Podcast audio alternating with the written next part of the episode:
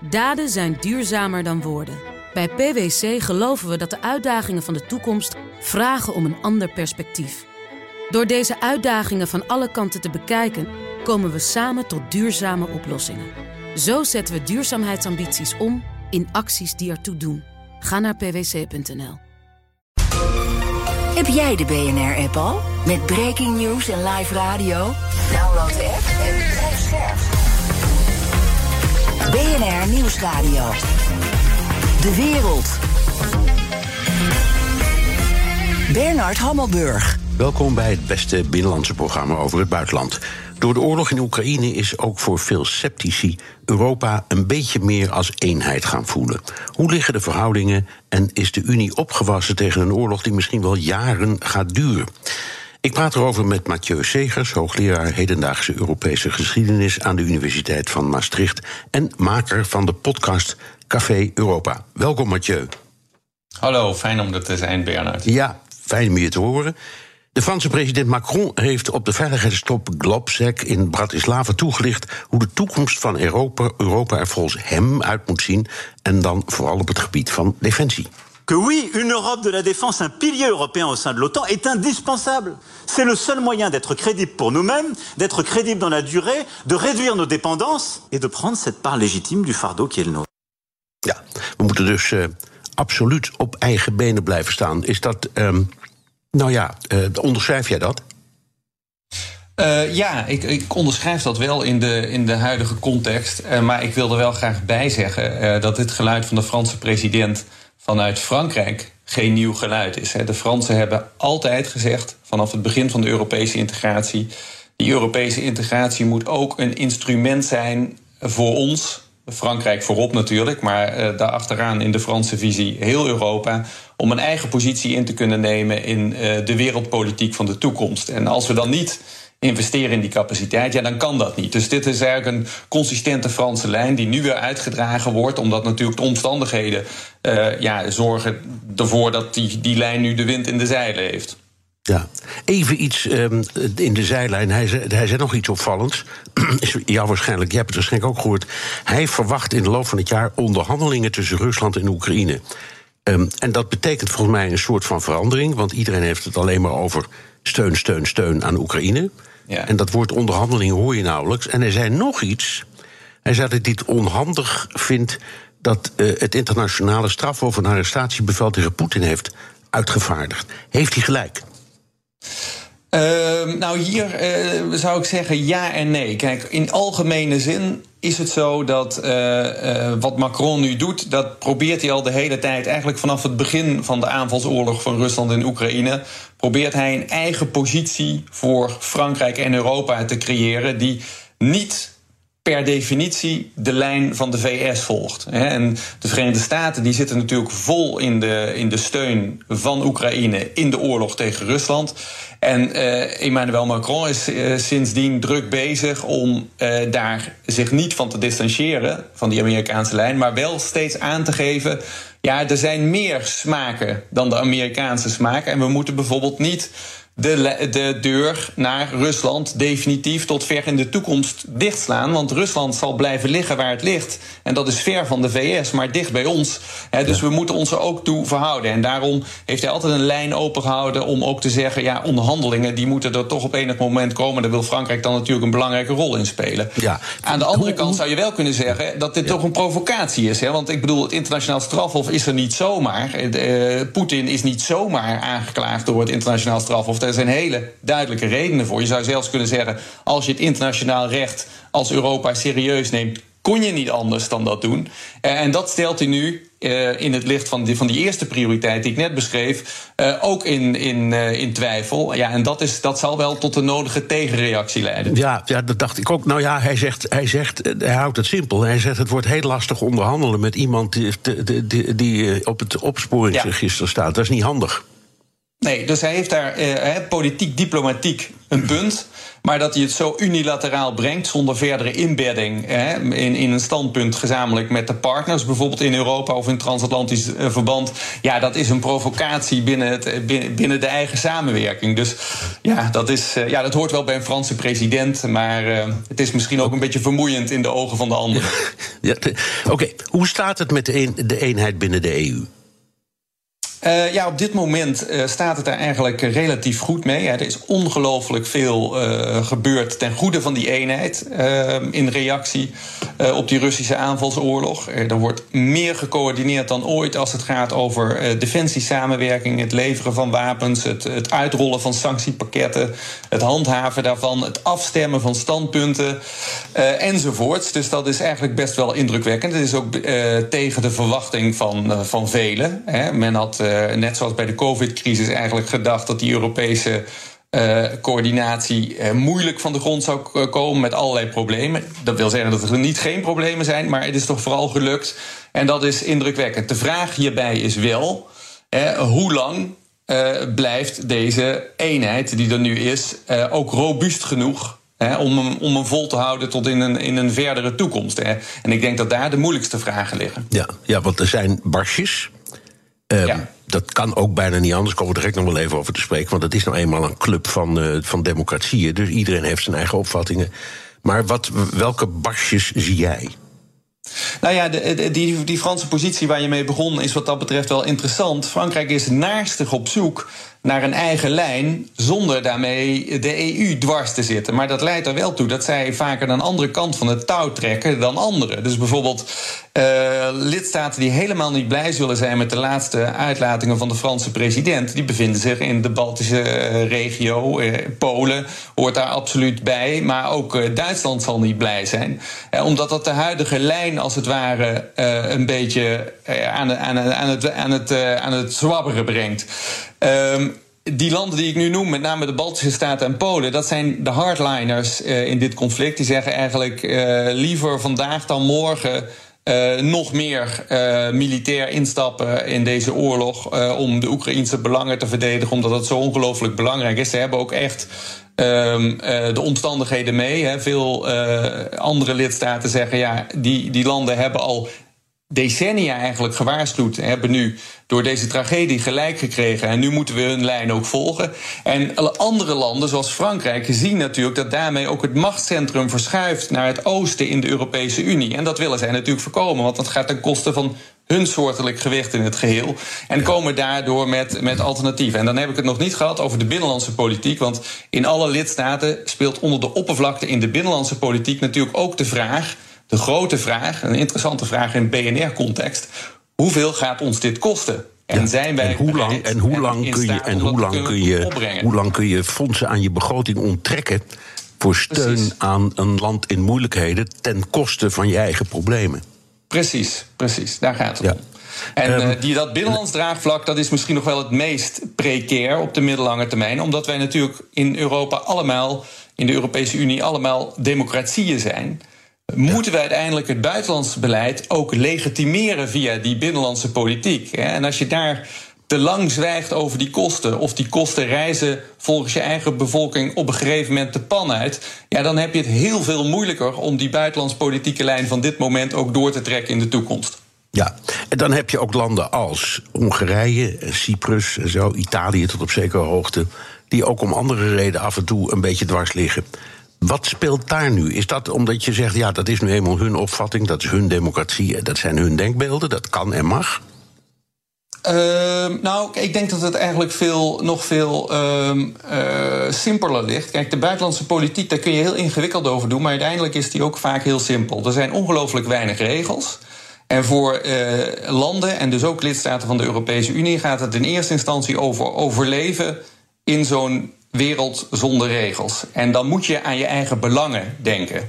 En die belangen die kun je eigenlijk grosso modo op twee manieren opvatten: principieel of praktisch. En gewoon, hè, eh, wat, is, wat is nu in ons directe belang eh, qua geld bijvoorbeeld? Nou, dat is een glijdende schaal. Sommige lidstaten zitten meer aan de principiële kant, omdat ze zich dat ook kunnen veroorloven vaak. Andere zitten meer aan de kant uh, van de directe belangen. We hebben gewoon geld nodig, onze bevolking vraagt daarom. En als je aan die kant gaat zitten en je kijkt bijvoorbeeld naar Cyprus en Hongarije, ja, die hebben hele duidelijke belangen die nog steeds verweven zijn, ook direct met de Russische economie. Of dat nu gaat over energie of dat het gaat over Russische oligarchen die zaken gestald hebben, zoals bijvoorbeeld in Cyprus het geval is. Hè, en uh, toerisme-sector daarvoor een groot gedeelte in de lucht gehouden hebben de afgelopen decennia.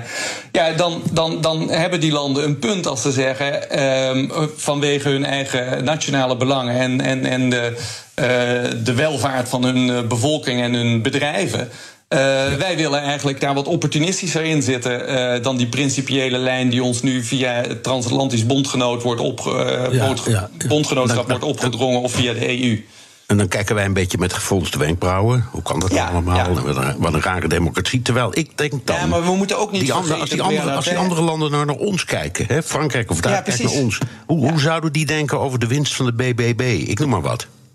Nou, maar hoe zouden ze denken over de winst van Heineken? Uh, in Rusland. ja. Um, en zo kan ik er nog wel een paar noemen. Dus ik bedoel, wij zijn hier al heel snel geneigd om dan te zeggen over die landen. Hè, en ik, laat, laat ik heel duidelijk zijn, vanuit Europees perspectief, wat mij betreft, zijn er nu hele goede argumenten om te zeggen. wat Hongarije aan het doen is, dat kan niet. Maar aan de andere kant, als je dat argument echt hard wil maken, zul je wel moeten bewijzen dat je het zelf echt anders doet. En ja, daar, bijvoorbeeld in het geval van Nederland kun je daar best wel wat vraagtekens bij zetten. Want als je heel grof naar de situatie kijkt, bijvoorbeeld voor wat betreft het sanctiebeleid, dan was Nederland niet alleen laat met het uitrollen van de sancties zoals ze waren afgesproken en ook niet altijd even adequaat genoeg. Maar kun je nu ook nog steeds zeggen dat de Amsterdamse Zuidas eh, en de haven in Rotterdam niet de sterkste schakels zijn in uh, het Europese sanctiepakket. En dan, uh, ik heb net Heineken ook al genoemd als een voorbeeld. Dat zijn natuurlijk voorbeelden die, die, die verlaten ook ons eigen land. Hè. Die zijn elders ook bekend. Dus uh, ik denk dat iedere, iedere lidstaat op, die, op dat continuum tussen principes en directe economische belangen in dit geval schuift. En heel vaak toch ook op de ene of de andere manier kiest voor dat eigen economische belang. Sommigen hangen dan maar aan zeg, de maar zeg jij nou, voordat je, Orban, voordat je Orban kritiseert, kijk eerst eens naar de Zuidas? Uh, nou, doe dat in ieder geval allebei tegelijkertijd. Hè. Dan, ben ja. je, dan ben je ook geloofwaardig. Dus uh, okay. doe niet als even, even, even snel. Wel, welke rol speelt in jouw ogen de commissie, de Europese Commissie? Nou, de Europese Commissie speelt in dit hele verhaal um, de Europese reactie op de Russische aanvalsoorlog een hele. Uh, de rol van een voortrekker. Dat heeft sommigen een beetje overrompeld. Veel daarvan is direct ook gekoppeld aan de manier waarop Ursula von der Leyen, de voorzitter van de Europese Commissie, haar rol invult en het ook iedere keer heeft over wij moeten als Europese Commissie geopolitiek worden. En van haar kun je wel zeggen dat uh, ze doet wat ze zegt. En zij laat dat niet bij woorden. Ze gaat ook echt voorop lopen. Vaak tot ergernis van de lidstaten. Want de, de hoofdsteden uh, van de lidstaten, die zitten af en toe wel met opgetrokken wenkbrauwen te kijken van wat doet mevrouw von der Leyen nu weer? Hoe ver loopt ze nu weer voor de troepen uit? En dan gaat het bijvoorbeeld over de beloftes die uh, gesuggereerd zijn in het kader van het toekomstige lidmaatschap van de Oekraïne van, van, van de Europese Unie, bijvoorbeeld. Ja, ja. Dit is BNR De Wereld. Mijn gast is Mathieu Segers, hoogleraar hedendaagse Europese geschiedenis aan de Universiteit Maastricht. Foreign Minister Billstrom and I will both travel to Oslo for the NATO Foreign Ministers meeting. Uh, as we prepare for the Leaders Summit in Vilnius, we're continuing to make sure that our alliance is stronger, more united, and better positioned to navigate a changing environment. From Putin's aggression in Europe to the PRC challenge to risks in space and cyberspace. Ja, dat was uh, Anthony Blinken, Amerikaanse minister van Buitenlandse Zaken, die een soort van breed palet uh, trekt over uh, hoe de alliantie eruit moet zien. Gaat natuurlijk ook over het lidmaatschap van Zweden, de situatie met uh, Rusland. Als we kijken naar de geschiedenis van Europa, Mathieu, na de Tweede Wereldoorlog, wat kunnen we dan leren? Poeh, ja, dat is een, in, in, het kader van deze uitspraak van, van Blinken, denk ik, uh, dat we in ieder geval, laten we het even bij de recente geschiedenis houden, Bernard, met je goed vinden. Nou, uh, dat, dat we in ieder geval. De... Hedendaagse geschiedenis. ja, Zeker. Maar nog heel recent, een paar jaar geleden, zei de Franse president dat de NAVO hersendood was. Ik denk dat we dat iets te snel gezegd hebben. Ja, uh, maar in daarvan Europa. zei hij van de week zelf. Inmiddels hebben ze elektroshock gehad. Dat vond ik gegeven. ja, ja, precies. Dat, hè, en die elektroshock die bewijst dat Kijk, als puntje bij paaltje komt in veiligheidskwesties in Europa op dit moment zijn we helemaal afhankelijk van de NAVO. Uh, wat leren we daarvan met terugwerkende kracht van de geschiedenis? Dat wij dat hele geopolitieke spel uitbesteed hebben eigenlijk aan anderen. Want wie houden die NAVO overeind? Nou, aan de allereerste plaats de VS. Want dankzij de VS hebben we nu een positie in die oorlog. Maar daarna komen niet de Europese landen. Hè. Dan zijn het toch ook snel al Turkije, Canada. En natuurlijk zijn, is Frankrijk en het Verenigd Koninkrijk zijn dat belangrijke en krachtige landen in de NAVO. Maar uh, je moet je daar toch heel erg bescheiden opstellen eh, als je vanuit Europees perspectief kijkt naar wat we daar nu eigenlijk als Europeanen zelf kunnen doen. En eigenlijk slaan we nog steeds geen deuk in een pakje boter zonder die NAVO en komt alles op die NAVO aan. Dus wat kunnen we leren van die naoorlogse geschiedenis? Niet alleen dat we die verantwoordelijkheid voor onze eigen veiligheid uitbesteed hebben, maar ook dat we wel heel laat erachter zijn gekomen dat dat uitbesteden een prijs heeft. Eigenlijk zou je kunnen zeggen, dringt dat besef nu pas echt door. En dit is ook een van de grote spanningsvelden in het Europa van vandaag. Want die, uh, zou ik maar zeggen, de vooroplopende leiders op dit moment, ik noemde net Ursula von der Leyen, de voorzitter van de Europese Commissie, die gaan helemaal mee in het uh, verhaal en dragen dat ook uit en um, bewijzen dat bij wijze van spreken ook iedere dag dat het NAVO-belang ook het EU-belang is. Maar als je wat beter in die EU kijkt, zie je dat daar toch allemaal twijfels opkomen of dat echt wel zo is. Of je dat echt wel gelijk kunt schakelen. En of het niet zo is dat je via die NAVO eigenlijk dat lot wat je juist in eigen hand wil nemen in Europa in de, in de toekomst, niet bijvoorbeeld al uit handen geeft. En uh, ja, ik denk dat dat een van de grote discussiepunten is die nu op tafel ligt en waarvan nog absoluut niet is uitgekristalliseerd hoe dat er verder uit gaat zien. En dan laat ik nog even buiten beschouwing wat de VS daarvan denken. Want die hebben natuurlijk onder de vorige president, president Trump, over die NAVO signalen afgegeven die tamelijk in lijn waren met het woord hersendood van president Macron. Ja. Even, het is een klein sprongetje en belangrijk en iets waar jij vaak en veel over praat. Heeft dit alles, of de wijze waarop wij optreden, of waarop we interpreteren, nadenken, heeft dat te maken met gebrek aan kennis bij onszelf over wat die EU nou eigenlijk is? Ja, ik denk dat je daar een heel uh, goed, en, maar ook heel gevoelig punt aanraakt. Ik denk niet alleen gebrek aan kennis over wie we zelf zijn, want daar komt het op neer, hoe vreemd dat ook klinkt. We kennen onszelf ongelooflijk slecht. We zien ook heel slecht waar de echte zwakke plekken zitten. Maar ook een gebrek aan kennis over uh, ja, de, de geschiedenis die op dit moment gemaakt wordt. Hè, de geschiedenis waarin wij leven. We zijn heel erg lui geweest in het denken dat is natuurlijk voor een gedeelte, en misschien wel voor het allerbelangrijkste gedeelte, toe te schrijven aan de enorme voorspoed die we hebben beleefd in dit gedeelte van de wereld in de periode na de Tweede Wereldoorlog. Eerst van wederopbouw, daarna van economische boom en eh, enorme welvaarts- en welzijnsexplosies. En in die context zijn we vergeten om over de grote vragen van onze eigen veiligheid en onafhankelijkheid na te denken. En die leiheid die komt ons nu duur te staan. Want behalve dat de huidige situatie met hele grote urgentie vraagt om daarover na te denken en eigenlijk nagedacht te hebben, zie je die luiheid ook gereflecteerd in onze eigen samenlevingen en overheidsorganisaties. En daar is die kennis op dit punt dus inderdaad niet op orde. Er is ook geen cultuur om geopolitiek na te denken. Eh, en wat, eh, wat te doen in een hardere en rauwere wereld waarin onze belangen veel meer in de wind komen te staan. Hoe handhaven we ons daar? Daar beginnen we nu pas aan. En dat is wel echt het gebrek. Kijk je naar verschillende, laat maar zeggen, sectoren van, van, van de samenleving. Je kijkt naar het onderwijs. Je kijkt naar de politiek, dus Tweede en Eerste Kamerleden en uh, kabinetsleden. Je kijkt naar de journalistiek. Je kijkt naar de wetenschap. Waar zit nu het pijnpunt het meest?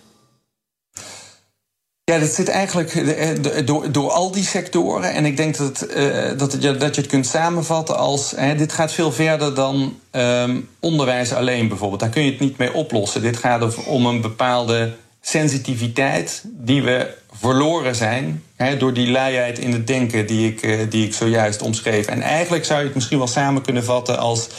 Ehm, het vermogen van een samenleving om weerbaar te zijn in een geopolitieke wereld. Een wereld die weer geopolitieker geworden is en dus harder, bedreigender. En die niet gaat over mogelijkheden, zoals wij die wereld heel graag willen zien, maar vooral over begrenzing van mogelijkheden als je aan je eigen veiligheid denkt. En dat vermogen, dat zijn we eigenlijk kwijtgeraakt. Het is niet zo dat dat er nooit geweest is. Maar we hebben in groot op, fases van groot optimisme heel veel van dat vermogen eigenlijk op een bepaalde manier weggeorganiseerd eh, en, en op het tweede plan gezet. En, en dat kan ons wel eens heel komen te staan. Het is ook wel heel ingewikkeld om die, de EU met al die toppen en al die gremia en de raad en de commissie en het parlement en ga zo maar door te volgen. En ik denk ook wel eens, de gemiddelde Nederlander snapt ook geen snars over het kiezen van de Eerste Kamer. Dus hoe kun je ze kwalijk nemen dat ze zoiets veel ingewikkelders als de EU niet helemaal snappen? Nee, dat neem ik ook niemand kwalijk. En ik heb er sterker nog, ik heb er alle begrip voor. Want ik zit regelmatig ook met de handen in mijn haar... terwijl ik er dagelijks mee bezig ben, al jarenlang. Eh, vanwege de complexiteit. En ik denk ook dat het daar bij wijze van spreken... niet in eerste instantie over gaat. Want heel veel mensen in Nederland en ook in de rest van Europa... die voelen zeker in deze omstandigheden... en eigenlijk al sinds brexit op hun klompen aan... dat het belangrijk is uh, dat we op de een of andere manier met elkaar samenwerken als vergelijkbaar denkende landen uh, in dit gedeelte van de wereld. Alleen bij dat basisgevoel blijft het heel vaak. En dat maakt het een beetje een onbestemd gevoel. Want politieke leiders, en dan heb ik het ook over onze eigen regering, die nemen vaak onvoldoende de tijd, de ruimte en vullen het ook qua leiderschap vaak onvoldoende uh, in om naar de eigen bevolking toe uh, ja, dat, dat gevoel handen en voeten te geven. Als dat zo belangrijk is, wat betekent dat dan wel en wat betekent het niet? Wat zijn de voordelen, wat zijn de nadelen, wat zijn de kosten en wat zijn de baten? Uh, en daar gaat het veel te weinig over. En dat is iets wat wij uh, onszelf, ook als, als, als samenleving, want wij kiezen tenslotte onze eigen politici, wel kunnen, kunnen verwijten. Daar zouden we veel meer werk van moeten maken. Ja. En dan hoef je helemaal niet op die, al die complexiteiten in te gaan. Nee. Na de reclame en uh, het uh, nieuws praten we verder. Daden zijn duurzamer dan woorden. Bij PwC geloven we dat de uitdagingen van de toekomst vragen om een ander perspectief. Door deze uitdagingen van alle kanten te bekijken, komen we samen tot duurzame oplossingen. Zo zetten we duurzaamheidsambities om in acties die ertoe doen. Ga naar pwc.nl. Zeg ZZP'er, heb je nou nog geen arbeidsongeschiktheidsverzekering? Insafai heeft de AOV die wel betaalbaar is. In 15 minuten geregeld, 100% online. Krijg nu 20% korting in je eerste jaar via insafai.nl slash radio. BNR Nieuwsradio. De wereld.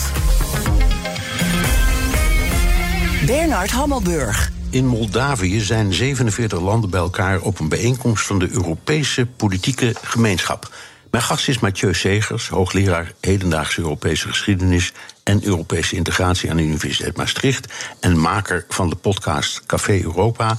En vanaf, vanuit Moldavië is nu ook bij ons Europa-verslaggever Geert-Jan Haan. Geert-Jan, jij bent op de bijeenkomst van die Europese politieke gemeenschap in Moldavië. Waarin onderscheidt deze Europese politieke gemeenschap zich nou van de andere fora en overlegorganen en toppen en organisaties en bijeenkomsten?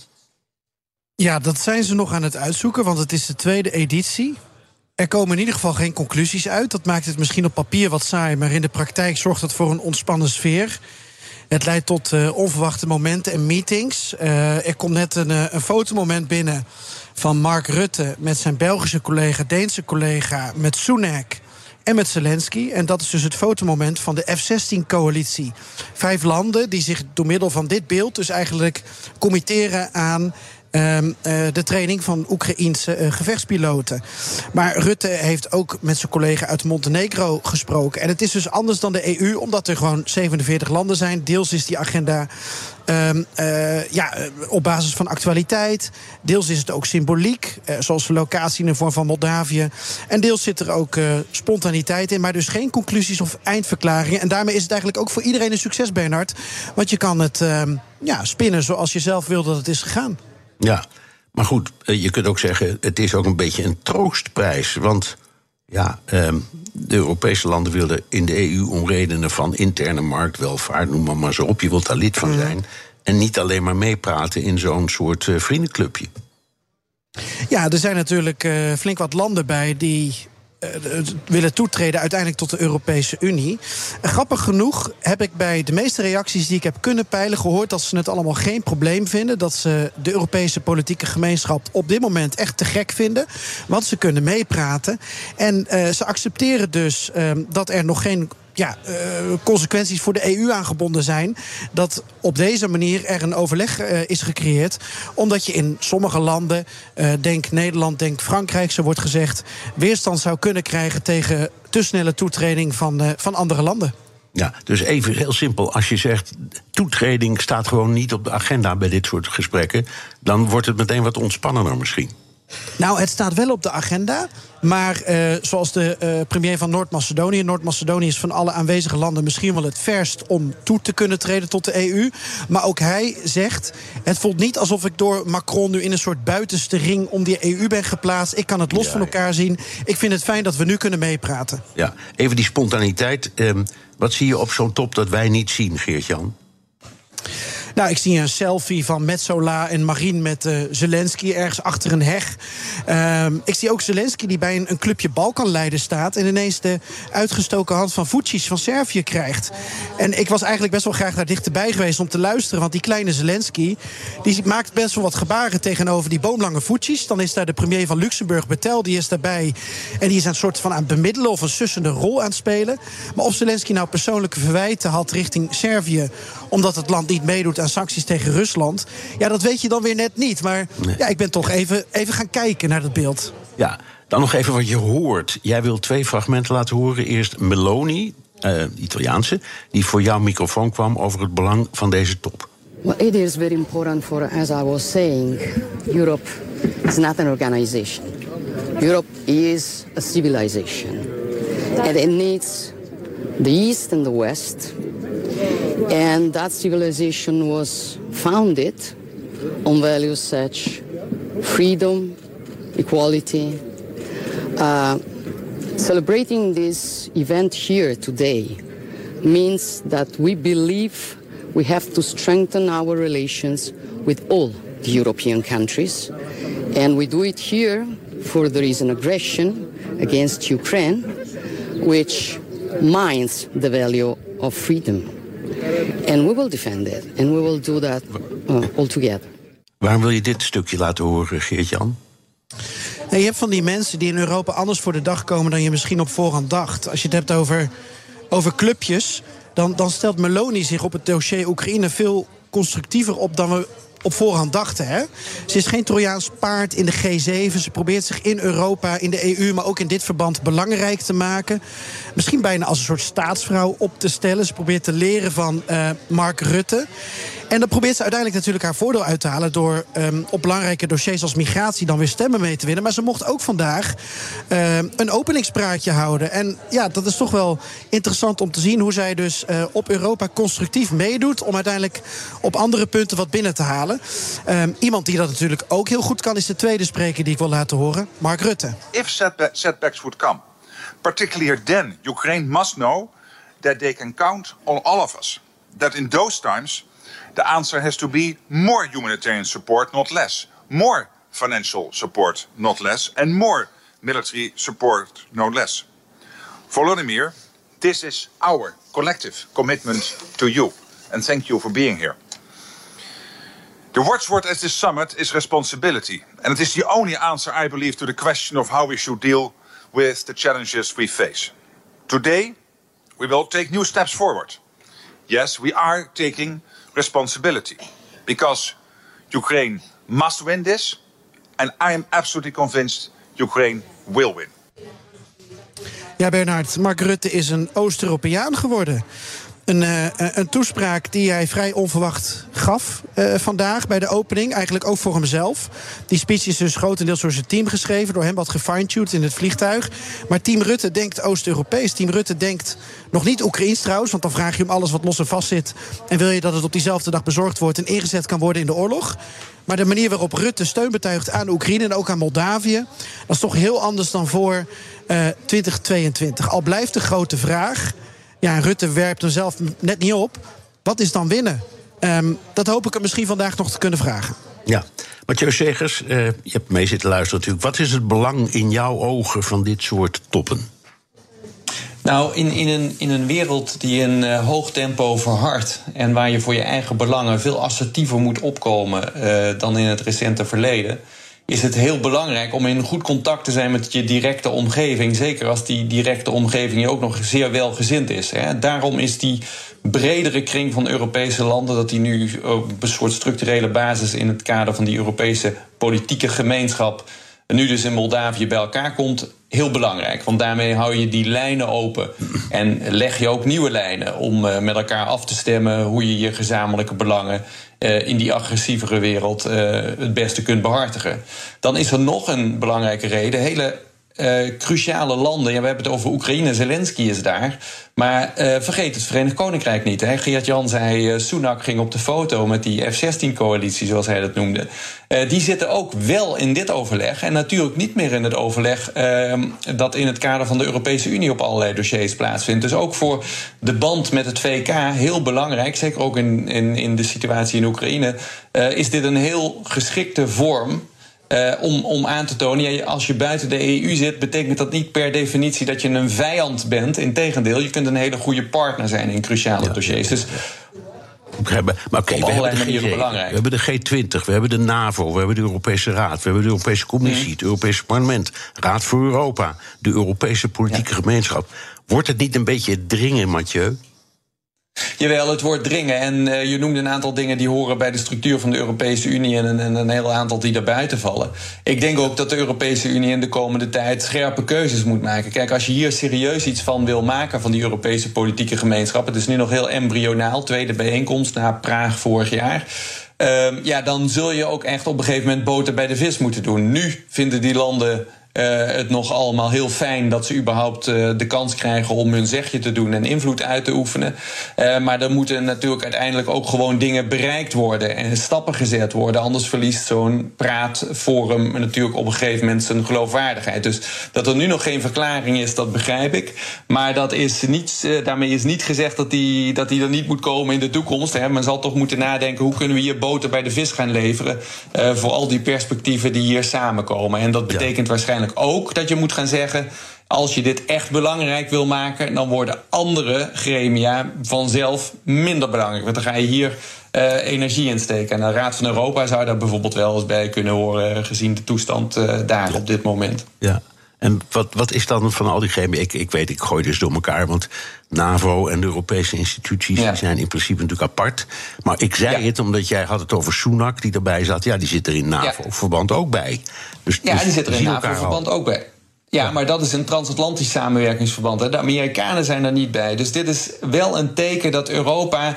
Kijk, maar je zou het misschien zo kunnen samenvatten, uh, Bernard. De afgelopen decennia zijn we in het Europa van de Europese Unie heel vaak, zeker in het West-Europese gedeelte, tamelijk arrogant geweest naar al die landen om ons heen. Zo van, nou, jullie wilden misschien wel bij, dat bepalen wij wel. Nou, jullie denken dat je iets te melden hebt, wij bepalen wel of dat belangrijk is of niet. Het is op onze voorwaarden uh, of niet dat we met elkaar praten. Nu komen we erachter dat die omgeving heel niet alleen kwetsbaar is, maar voor ons ook heel belangrijk. Niet alleen politiek, maar ook economisch. We zijn verweven met die regio. Nu Rusland agressief wordt, hebben we ze eigenlijk ook nodig. Uh, op allerlei manieren. Uh, en uh, ik denk dat het daarom heel goed is dat deze nieuwe arena om met elkaar te overleggen uh, geopend is. En daar hoort dus ook een heel andere houding bij. En die houding past veel beter bij de tijd en de uitdagingen die we hebben. dan die houding van een paar jaar geleden. Waar Nederland toch ook in voorop liep. En hier zie je maar weer. Als Nederlandse politici ergens eh, goed in zijn, en Mark Rutte is natuurlijk in, een Nederlandse politicus in optima forma, zelf in, zelfs in zijn Engels, dan is het wel in, een, op, op het juiste moment een pragmatische draai maken naar de richting waaruit de wind waait. En ja, je ziet dus dat hij hier voorop loopt. Het zou alleen wel fijn zijn als hij dit wat hij nu in Moldavië doet en wat belangrijk is, en daar ook belangrijk wordt gevonden, ook meeneemt naar de Nederlandse politiek en uitlegt aan tafel uh, bij bijvoorbeeld uh, Vandaag Inside. Ja, ja. ja of, of, of, of voor de Tweede Kamer. Ja, dat natuurlijk in eerste instantie, maar je begrijpt wel wat ik bedoel. Hè? Ik bedoel, er zit wel echt wel licht tussen het buitenlands politieke profiel van Mark Rutte uh, op deze locatie vandaag en in uh, zijn binnenlandse politieke profilering. Uh, ook in de Tweede Kamer, inderdaad. Ja. Geert-Jan, ik hoor je je piepen, je ja. wat zeggen.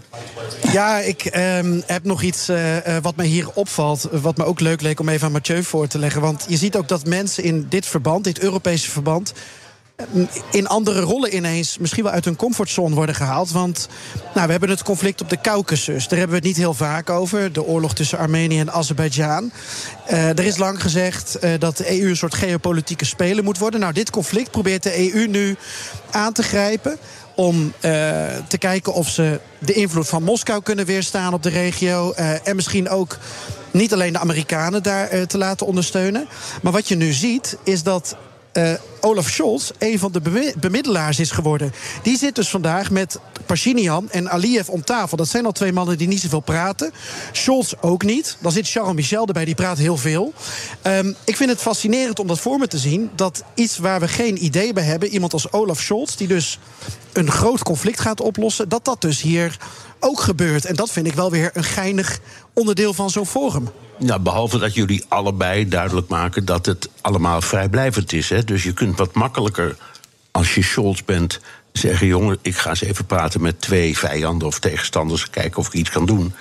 Maar het heeft uiteindelijk nog niet zoveel om de hakken. Er worden geen, geen beslissingen. Ja, maar er zit nog iets, die, nog iets onder, uh, Bernard. Dat is wel belangrijk, denk ik. Uh, wij hebben ons natuurlijk lang in de luxe gewenteld. Dat we de problemen, bijvoorbeeld Azerbeidzjan en Armenië. dat we die gewoon konden negeren dat we die gewoon van ons af konden schrijven. En met, door de ontwikkelingen van de laatste twee jaar weten we natuurlijk dat, dat, dat het zo niet werkt. Dat dat een, een, een vrij naïeve en domme manier was, ook vanuit je eigen belang, om je op te stellen. Daarom is dit belangrijk. En ik, ik vind het wel een mooi voorbeeld van Geert-Jan. Want een van de dingen die mij wel hoop gaven. toen die, uh, deze politieke gemeenschap het eerst bij elkaar kwam in Praag was precies dat Armenië en Azerbeidzjan in al marge van die top met elkaar in gesprek gingen. Terwijl dat eigenlijk op dat moment de tekenen zo waren, volgens de analisten die er bovenop zaten, dat escalatie meer voor de hand lag. En dan zie je wat zo'n gremium toch teweeg kan brengen. Dat moet nu natuurlijk een follow-up krijgen. En dit is typisch een voorbeeld waar je dus langzamerhand daden moet gaan voegen bij je woorden. Dus hier zie je eigenlijk al dat Scholz in die misschien voor hem wat ongemakkelijke rol vooruit gaat lopen uh, op wat er in, op veel grotere schaal via die politieke gemeenschap uh, moet gaan gebeuren. Uh, wil je die in de benen houden op de toekomst? Namelijk dat je bij cruciale conflicten in dit geval ook een beslissende rol van betekenis gaat spelen. En je niet langer wentelt in die luxe van, nou, als het ons niet uitkomt, we hebben er geen zin in, het is allemaal te ingewikkeld. Deze mensen zijn niet ontwikkeld genoeg om met ons te praten, laten we het maar negeren. Ja. Dit is BNR De Wereld. Mijn gast is Mathieu Segers, hoogleraar hedendaagse Europese geschiedenis en Europese integratie aan de Universiteit Maastricht. En vanuit Moldavië, Europa-verslaggever Geert-Jan Haan. Gisteren sprak de premier van Zweden de pers toe over het belang van het NAVO-lidmaatschap. We've applied for NATO membership because we realize we need to defend freedom and democracy together. But also because we want to bring our own capabilities to common use. As a member, Sweden will be a security provider to the entire alliance. Ja, hij sprak samen daar met Blinken, de Amerikaanse minister van Buitenlandse Zaken. Uh, Mathieu, dat was op een andere top in Luleå in Zweden. Ja. Daar praten Europa en de Verenigde Staten over hoe ze het best kunnen omgaan met China. Wat komt daar nou precies ter sprake? Dit is de zogeheten Trade and Tech Summit. Dus uh, die gaat over handel en technologie. Uh, dat zijn de grote focuspunten. Ja, en daar is het grote thema natuurlijk China. En Ehm, aan de ene kant hoor je veel van dit soort geluiden rondom die top. En dit gaat dan heel specifiek over het uh, Zweedse beoogde NAVO-lidmaatschap. Zij gaan natuurlijk achter Finland aan. En is ook typisch een voorbeeld van landen die de hitte van de geopolitisering van de wereld op dit moment wat meer voelen dan wij. Die hebben eigenlijk een hele grote draai gemaakt ten opzichte van hun buitenlandpolitieke traditie van de afgelopen tientallen jaren. Land als Zweden misschien nog wel langer, een neutraliteitstraditie. Uh, en besloten om die eigenlijk uh, op het tweede plan te zetten en dus zich bij de alliantie NAVO aan te sluiten. Dus veel transatlantische geluiden van eenheid hoor je rond die top. Maar als je iets beter kijkt, en vooral naar de twee hoofdthema's, trade en tech, ja, dan zeggen de Amerikanen op deze top. Wat wij moeten doen is decoupling, zoals ze dat tegenwoordig noemen. En dat betekent afschakelen van al onze banden die we hebben met China, zoveel en zo snel als dat kan. Want het is allemaal een gevaar voor onze veiligheid in de toekomst. China is de grote bedreiging van de toekomst. En de Europeanen zeggen tegelijkertijd: ja, behalve dat wij dat niet kunnen, omdat wij nog veel verwevener zijn uh, met China dan jullie op dit moment, is dat misschien ook iets wat wij niet op die manier willen. Want wij willen niet zomaar meebewegen op het argument. Security trumps everything. Dus alles draait om veiligheid. En de consequentie daarvan is dat alles anti-China moet zijn. Wij geloven veel meer in het openhouden van een aantal lijnen. En dat gaat niet alleen over onze directe economische belangen. Daar zit ook een soort Europees gevoel achter dat Europa zelf een positie moet kunnen innemen ten opzichte van China. En niet in, in, in alles in het spoor van de VS getrokken moet worden. Dus die top die straalt eenheid uit aan de buitenkant. Maar meteen achter die façade van eenheid zit een gigantisch spanningsveld tussen de VS uh, en Euro, de Europese Unie op vrijwel alle dossiers. Ja, een hele interessante top om te volgen wat dat betreft. Dan had uh, Ursula von der Leyen en anderen het ook, die hebben dan een nieuw begrip ingevoerd. Volgens mij tenminste de-risking. Ja, de-risking. Ja. Hoe zie je ja, dat? betekent het. Ja, dat, dat is eigenlijk het, het, het, het, woord wat nu volgt op strategische autonomie, wat uit de Franse koker kwam. Dus als je van je, je positie uh, onafhankelijker wil maken in de wereld als uh, Europese Unie, dan moet je de relaties die je met de rest van de wereld hebt en die een groot risico voor jouw onafhankelijkheid inhouden, bijvoorbeeld hè, de gasrelatie die wij hadden met Rusland die moet je, daar moet je de risico's van gaan afbouwen. Hè. Dus je moet eigenlijk uh, risico's gaan uitbannen, in je, ook in je economische beleid. En de-risking, zou je kunnen zeggen, is een soort van Europese vertaling van decoupling van de VS. Wat veel harder en duidelijk is. We moeten gewoon af van alle banden met China, eigenlijk heel kort samengevat. En daar zegt uh, de Europese Unie, we moeten vooral naar de risico volle banden kijken. Maar dit is vooral een bezweringsformule, als je het mij vraagt, Bernhard, op dit moment van de Europese Unie. Omdat niemand eigenlijk echt weet wat dat de-risking nou gaat betekenen in de concrete dossiers. Waar liggen nou precies de grenzen? Wat wil je precies afbouwen? Zijn er zaken waar je koet koet van af wil? Uh, of juist niet? Nou, al die dingen moeten eigenlijk nog uitkristalliseren. Ja, en als, ik denk steeds als, als 40 of 50 procent van alle Volkswagens in China worden gemaakt. Als Airbus en Boeing daar Precies. allebei assemblagefabrieken staan. Ga maar lekker door met je decoupling. Hoe je dat doen? Ja, nee, precies. En dus ik denk hè, dat je het ook zo moet, moet zien in dit uh, retorische spel. De-risking is de, de Europese variant. En als je daar beter naar kijkt, dan weten we zelf nog niet precies wat het inhoudt. En de vraag die meteen opkomt, ook in de, in de, in de lidstaten van de Europese Unie uh, de komende jaren heel bepalend zal zijn, is oké, die de-risking, daar zit misschien wel een rationeel idee achter hè, om onze veiligheid te vergroten. Maar wat gaat dat kosten? En kunnen we die kosten, kunnen we en willen we die kosten dragen? En dat is ook een vraag voor het Europese bedrijfsleven. En die zijn natuurlijk al meteen in de de-risking agenda aan het vragen uh, om compensatie en extra investeringen. Dat begrijp jij ook wel. Ja, Geert-Jan, tenslotte nog even. Ehm, op wat voor manier zie jij, als, er, als je al iets ziet, iets van dat de-risking uh, gebeuren? Zijn er al concreet geen... voorbeelden van dingen die gebeuren? Als je het hebt over wat ik hier op deze top daarvan merk, dan is dat niet Heel veel. Uh, er zijn wel specifieke tafels uh, geweest, vergadertafels die wel met dit onderwerp ook te maken hebben. En ik weet wel dat er bilaterale ontmoetingen zijn, bijvoorbeeld ook met leiders zoals Rutte met zijn Montenegrijnse collega, waarbij het misschien ook wel gaat over jongens op de Balkan en in andere Centraal- en Oost-Europese landen. Jullie hebben een bepaalde samenwerking met China die jullie ooit zijn aangegaan. Dat was eerst het 17 plus 1 principe. Dat werd daarna 14 plus 1 omdat de Baltische Staten eruit stapten. Ja, ik ben wel benieuwd uh, hoe dat eigenlijk met die andere landen staat. Of zij nog uh, wel met China uh, verder willen samenwerken of daar aan de-risking doen. Maar dat zijn allemaal van die dingen, Bernard. Er lopen hier dus 47 leiders rond, honderden journalisten. En ik heb gewoon echt. Uh, ik zit wel te genieten hoor, maar ik heb eigenlijk gewoon twee weken nodig om deze ene dag helemaal na te kunnen kijken en te kunnen zien ja. wat iedereen allemaal gezegd heeft. Ja, dan kunnen we denk ik nog honderd uitzendingen maken. Ja, dit is wel een heel interessant voorbeeld. Ja. Bernard, als ik, ik weet niet of het tijd is, heel kort. Kijk, die, ja. die Noord-Macedonië noemde uh, uh, Geert-Jan net ook. In Noord-Macedonië staan natuurlijk al, ondertussen meer dan tien jaar... staat de geopolitiek daar tegenover elkaar. Daar zijn Chinezen met invloed die proberen G5-netwerken uh, uit te rollen. Daar staat Saoedi-Arabië uh, klaar met investeringen. De VS zit natuurlijk nog steeds uh, dik in het hele Balkangebied, inclusief Noord-Macedonië. Na NAVO-lidmaatschap speelt ergens op de achtergrond. Daar speelt ook de EU nog een rol. Wij waren geneigd om naar zo'n klein gebiedje als Noord-Macedonië, dus heel cruciaal eigenlijk, te kijken zo van, god, zal onze tijd wel duren.